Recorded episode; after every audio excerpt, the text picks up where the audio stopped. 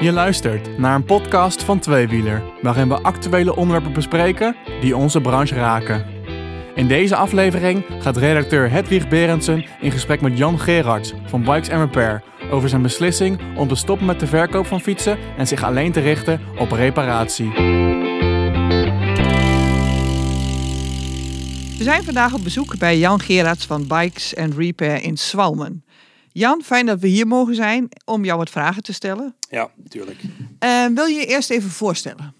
Uh, ja, ik ben uh, Jan, ik ben zesendertig jaar, uh, woonachtig in Swalmen en uh, fietsenmaker uh, uiteraard van beroep. Twee uh, kinderen van twee en vijf jaar en uh, getrouwd, dus um, ja. Dat is je woont hier al goed. Vanaf je jeugd? Ja, ik ben hier uh, geboren en getogen uh, en is ook mijn fietsenzaak hier uh, gestart. Ja, ja, dat dus, was mijn uh, volgende vraag. Vertel eens iets over de historie van je bedrijf. Welke leeftijd ben je hier begonnen? Uh, nou, ik heb bij een fietsenzaak gewerkt uh, vanaf mijn achttiende. Ook hier in, in de buurt? Ook hier in Swalmen, ja, in loondienst. Oh, okay. En uh, daar heb ik drie jaar gewerkt. En uh, toen wilde ik mezelf verder ontwikkelen.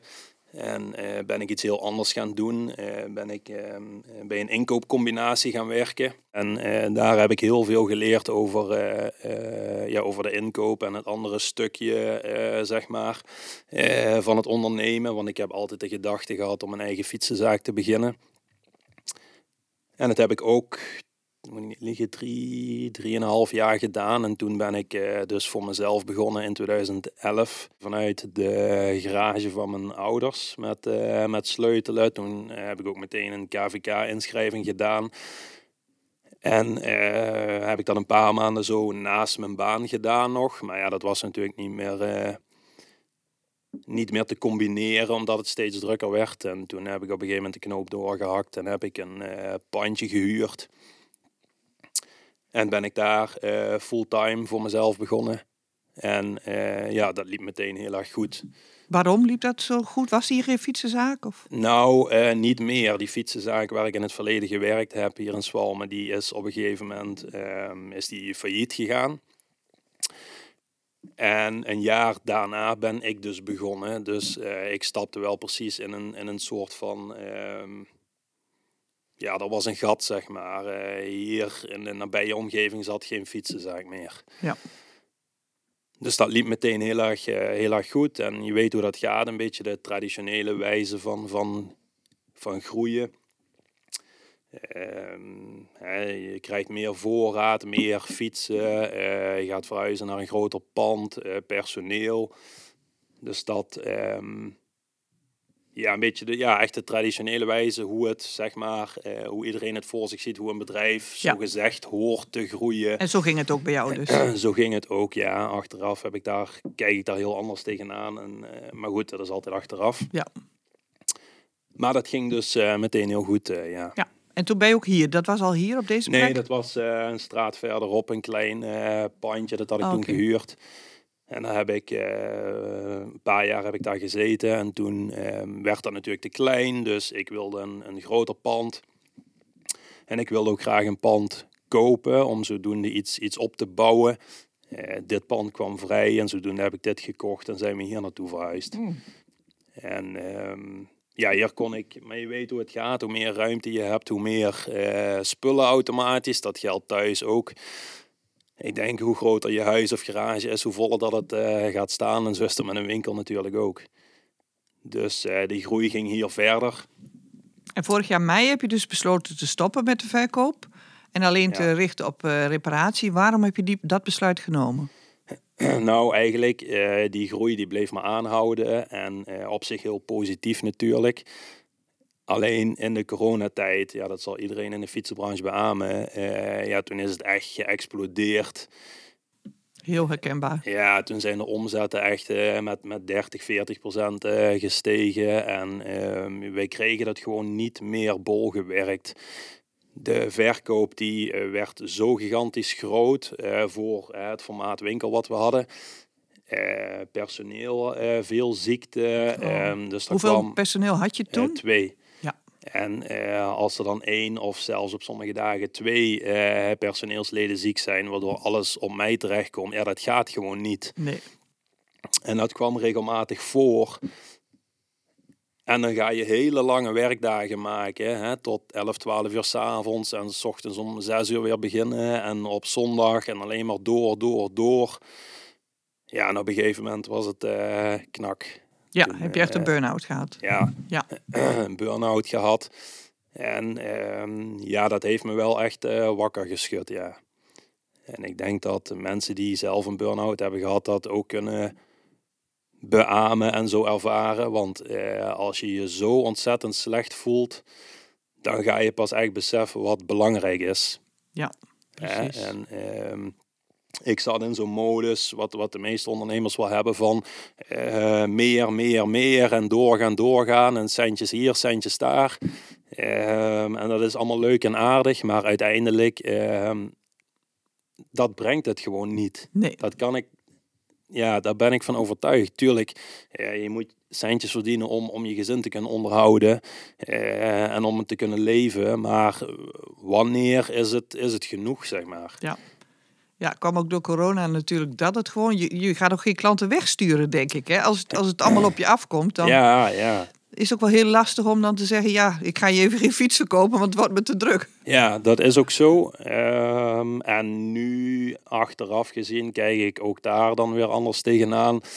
Dat... Um, ik heb dat nu bijvoorbeeld met klanten die komen als ik geen... Uh, dat klinkt misschien heel gek, maar als ik geen goed gevoel heb bij die klant... dan doe ik het niet. Oh. En dan zeg ik natuurlijk niet van, uh, pst, uh, weg jij, uh, hem. Maar dan, ik had bijvoorbeeld een klant die als die kwam, dat was altijd uh, spanning. Die klant was altijd uh, chagrijnig, had altijd iets uh, op of aan te merken. En ik had daar geen goed gevoel bij. Als die klant aankwam lopen, dan had ik mijn hart al in mijn uh, keel zitten, bij wijze van spreken. Ja, ja, snap het. Ja, daar pas ik voor. Ik doe dat niet meer. Dus ik heb die klant ook gezegd van... Het spijt me, uh, jij komt hier naartoe maar, en, en ergens is, vind je iets niet prettig, want dat merk ik aan je. Ik vind dit niet prettig, dus uh, laten we het gewoon niet doen. Uh, ga ergens anders naartoe. Ik stuur uiteraard niet graag klanten weg, maar uh, ik, ik, ik hoef dat niet meer. Soms zeg maar. Moet je dan uh, zo'n keuze uh, maken. Ja, en dat is, dat is met verkoop precies hetzelfde. Uh, Oké, okay, ik verkoop dan nu niks meer. Maar als een verkoopgesprek gewoon niet loopt, dat heb je soms wel eens, en je hebt het gevoel van, ja, dit, dit gaat het gewoon niet worden, dan ben gewoon eerlijk naar elkaar toe en, en verdoe elkaars tijd niet. Um, ja, en zeg gewoon, ja, dit, dit, het werkt niet. Um, sorry, ik vind het fijn dat je hier was, maar misschien kun je beter... Uh, en dat, dat is moeilijk. Ja. Snap ik, dienstverlening is goed, maar je hoeft niet over je eigen grenzen te gaan. Nee, nee, precies. Nee. En ik denk dat dat wel heel veel gebeurt. Uh, dat is mij gebeurd en ik hoor dat bij veel uh, collega's ook, ja. Ja, snap ik, ja. Dus altijd maar iedereen tevreden willen houden, dat kan sowieso niet. En uh, altijd maar iedereen willen helpen, ja, dat kan ook niet. Je kunt niet iedereen tevreden houden en iedereen helpen. Nee, nou heel goed uh, denk ik dat je die keuze gemaakt hebt. Dat zal je wel rust gegeven hebben, want hoe gaat het nu? Je bent nu ongeveer een jaar zo bezig? Ja, klopt, ja. ja. En uh, het gaat heel erg goed. Um, achteraf gezien had ik het veel eerder zo moeten doen. Ja, dat is natuurlijk altijd achteraf. Mooi. Ja, maar wel fijn uh, om te constateren, toch? Ja, ja, ja, ja, absoluut. Alleen de overgangsperiode, daar heb ik me wel echt op verkeken. Uh, want ik maakte dat bekend op social uh, media, dat ik het dus helemaal anders ging doen. Uh, stoppen met de verkoop. Um, ook alleen verder, dus zonder personeel. En... Um, Ja, daar kwam zoveel op je af qua... Uh, ja, je moet uh, de voorraad verkopen, de, de, de zaak uh, gaan verbouwen. Alles communiceren naar klanten toe. Daar komen heel veel vragen op natuurlijk. Het gekke is dat als je als ondernemer zijnde een verandering doorvoert... dan uh, wordt er meteen gedacht dat het financieel slecht gaat. Dat is, dat is heel apart. Ja. Um, als je, als je een loondienst werkt en je voelt je niet happy, uh, dan ga je iets anders doen. En dan zegt iedereen van, goh, uh, goed gedaan. Hè? Uh, en als je als ondernemer zijnde een, een stap maakt die dan niet uh, volgens die, die traditionele groei is, zeg maar. Dus als je een stapje terug. Ik weet niet of je het zo moet noemen, maar als je koerswijzigingen doorgaat, dan denkt iedereen meteen van, oh, het zal wel slecht gaan. Het zal wel financieel niet goed gaan. Terwijl dat daar natuurlijk helemaal los van, tenminste in mijn geval, helemaal los van staat. Ja. Uh, ik wilde gewoon echt doen waar ik uh, blij van word, waar ik goed in ben.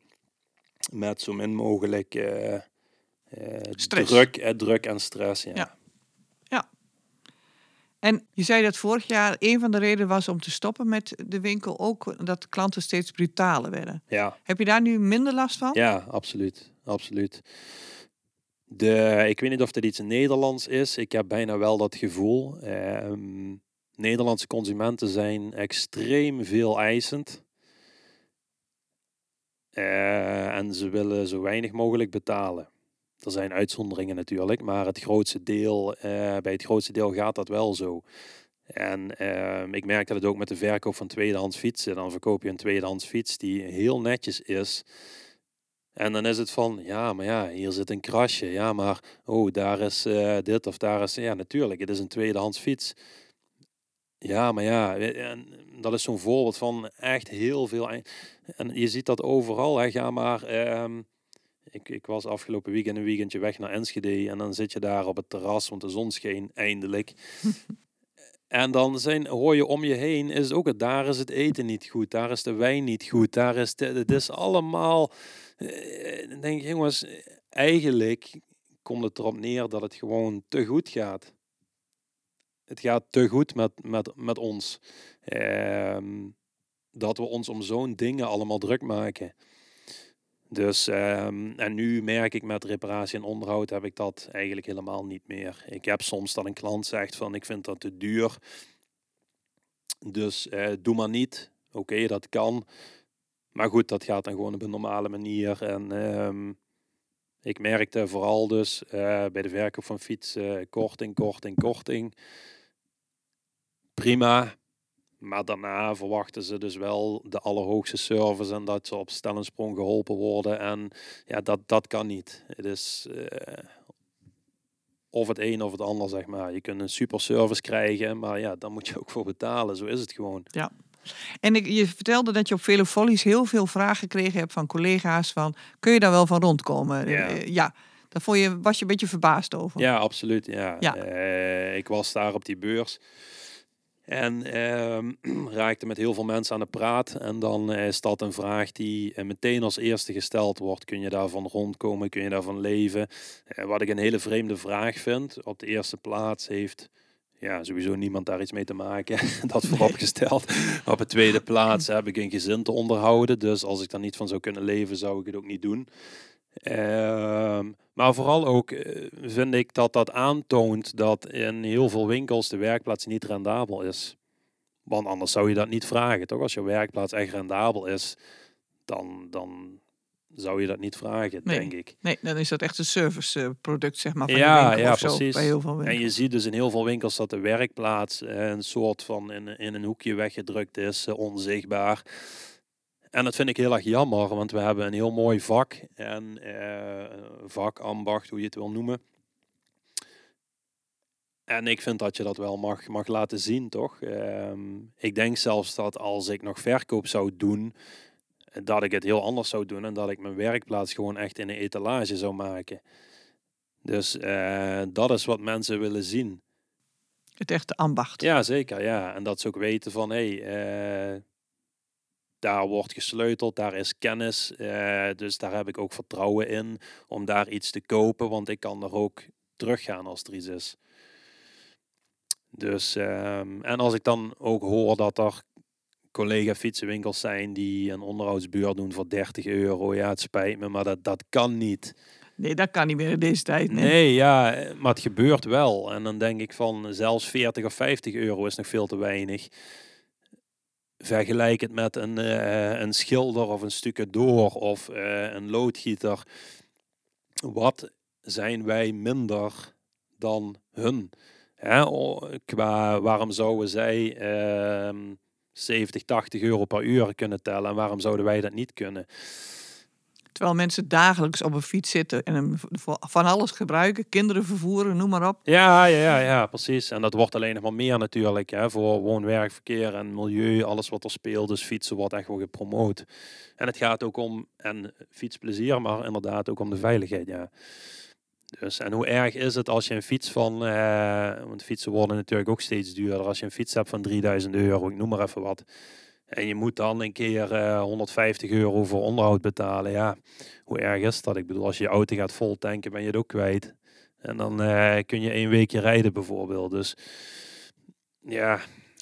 Maar jij hebt wel een eigen pand. Dat scheelt denk ik wel heel erg. Dat ge- geeft je wel heel veel rust, lijkt mij. Ja, ja, dat je niet dat per maand... Ja, it, als je een winkel of een pand hebt waar je veel huur over moet betalen, lijkt het me best lastig om er een goede boterham mee te verdienen. Ja, ja, dat is waar. Ik heb dit pand inderdaad gekocht. Ik heb daar geen hypotheek op. Dus ik heb nauwelijks vaste lasten. Ja, een beetje eh, gas, water, licht en eh, wat verzekeringen. En daar houdt het wel op. Dat helpt natuurlijk, absoluut. Ik bedoel, als jij... Eh, er zijn winkels bij die, die drieduizend euro huur betalen. Ja, dan wordt het natuurlijk wel lastiger, dat begrijp ik. Alleen is dan ook de vraag, heb je zo'n grote ruimte nog nodig? Um, maar je moet ook een beetje, uh, ja, daar ben je ondernemer voor, soms een beetje creatief zijn. En dan bedoel ik niet qua boekhouding, maar, maar uh, qua uh, prijzen van, van onderdelen en accessoires. Uh, als daar ergens een goede aanbieding is van, uh, van, van bandjes bijvoorbeeld. Ja, bestel dan meteen driehonderd of vierhonderd. En dan kun je wel zeggen, dat is veel. Maar je hebt het altijd nodig. En als je dan uh, drie euro op één bandje bespaart... Ja, uit, en, en dan hebben we het alleen nog maar over bandjes. Uh, ja. Dus daar moet je ook wel keen op zijn, zeg ja, maar. Dat ja, je ik goed, ben daar uh... heel erg mee bezig. Komt misschien ook omdat ik uh, een aantal jaar bij een inkoopcombinatie heb gewerkt. Uh, en ook meer in onderhandeling gaan met uh, vertegenwoordigers. Als je zegt van, nou goed, ik wil uh, zoveel tassen bestellen... of zoveel ketting of cassettes... Uh, Wat uh, kunnen we met die prijs? Uh, kun je daar iets mee?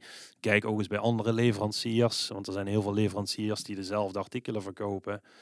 Ja, uh, pak gewoon de goedkoopste. Ik bedoel, wat, wat is het? Uh, ja, ik, ja, op inkoop heb je snel gewonnen. Ja, ja, ja, dat is je eerste winst eigenlijk. Ja. Ja.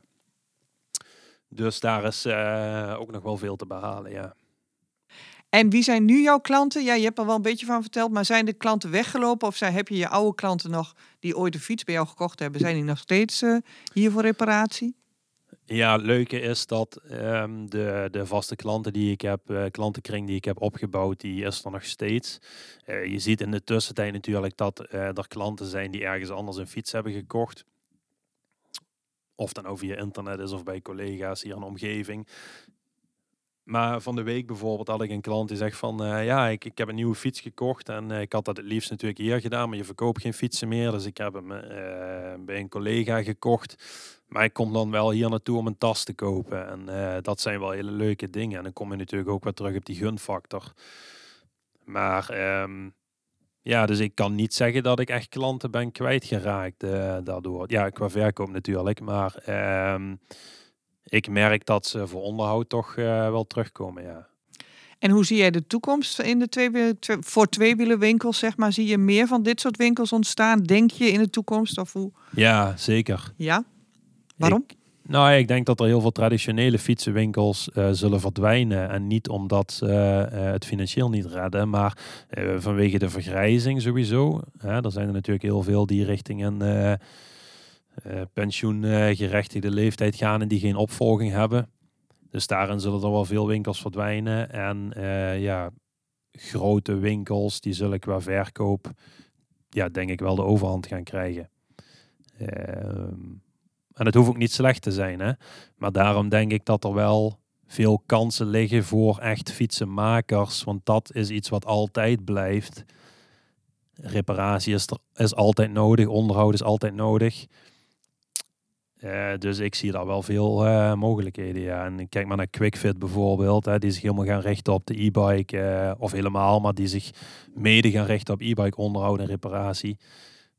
En uh, ja, je hebt meer partijen. Uh, ik weet even niet meer hoe ze heten. Maar, um, dus ja, dat denk ik wel ja, dat daar uh, genoeg toekomst in zit. Ja, en ook een goed verdienmodel dus. Ja, als we maar met z'n allen gewoon een juiste prijs hanteren. Hè? Want als je er een aantal bij hebt die dan prijzen hanteren die gewoon in mijn optiek veel te laag zijn, ja, dan, dan ga je wel verschillen krijgen. Ja. Als een onderhoudsbeurt hier dertig kost en daar tachtig, ja, dan kunnen consumenten zich ook afvragen van waar zit dat verschil in? Wat doen zij wel of wat doen ze niet? Of wat... Ja, het is net als bij fietsen. Hè. Als anderen gaan korting geven, dan uh, ja, wordt het ja. steeds moeilijker om nog een normale prijs te vragen. Ja, precies. Ja. En er zijn dus veel winkels die puur en alleen draaien op uh, de, de omzet en winst van de verkoop. En de werkplaats is dan minder belangrijk. Ja, dat, dat vind ik jammer. Ja. Maar je ziet jezelf dit nog wel een heel wat jaren doen. Want je bent pas zesendertig, dus... Uh... Ja, dat klopt, ja. Of nou, heb je nou ja, plannen voor de nee, toekomst? Nee, nee, ik heb dat helemaal... Ik had altijd uh, toekomstplannen. Of ik was altijd heel erg met de toekomst bezig, zo moet ik het zeggen. Maar dat ben ik helemaal niet meer. Ik ben echt uh, wakker geschud. En, en, en die kinderen, die uh, doen me echt beseffen wat, wat belangrijk is. Kijk, als je een kind uh, een blokje Lego geeft...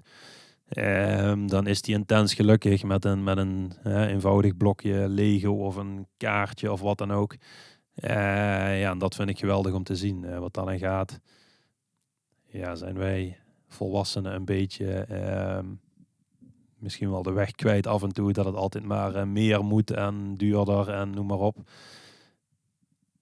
Terwijl daar eh, het echte geluk niet eh, in zit, vind ik. Maar zo keek ik er ook nooit naar, maar nu wel. Je was altijd ambitieuzer, ja, of je ja, wilde zeker. altijd meer en meer? Ja, absoluut. Ja, absoluut. Ik had wel een heel plan in gedachten van eh, nog groter gaan of een tweede vestiging om dat zo uit te breiden.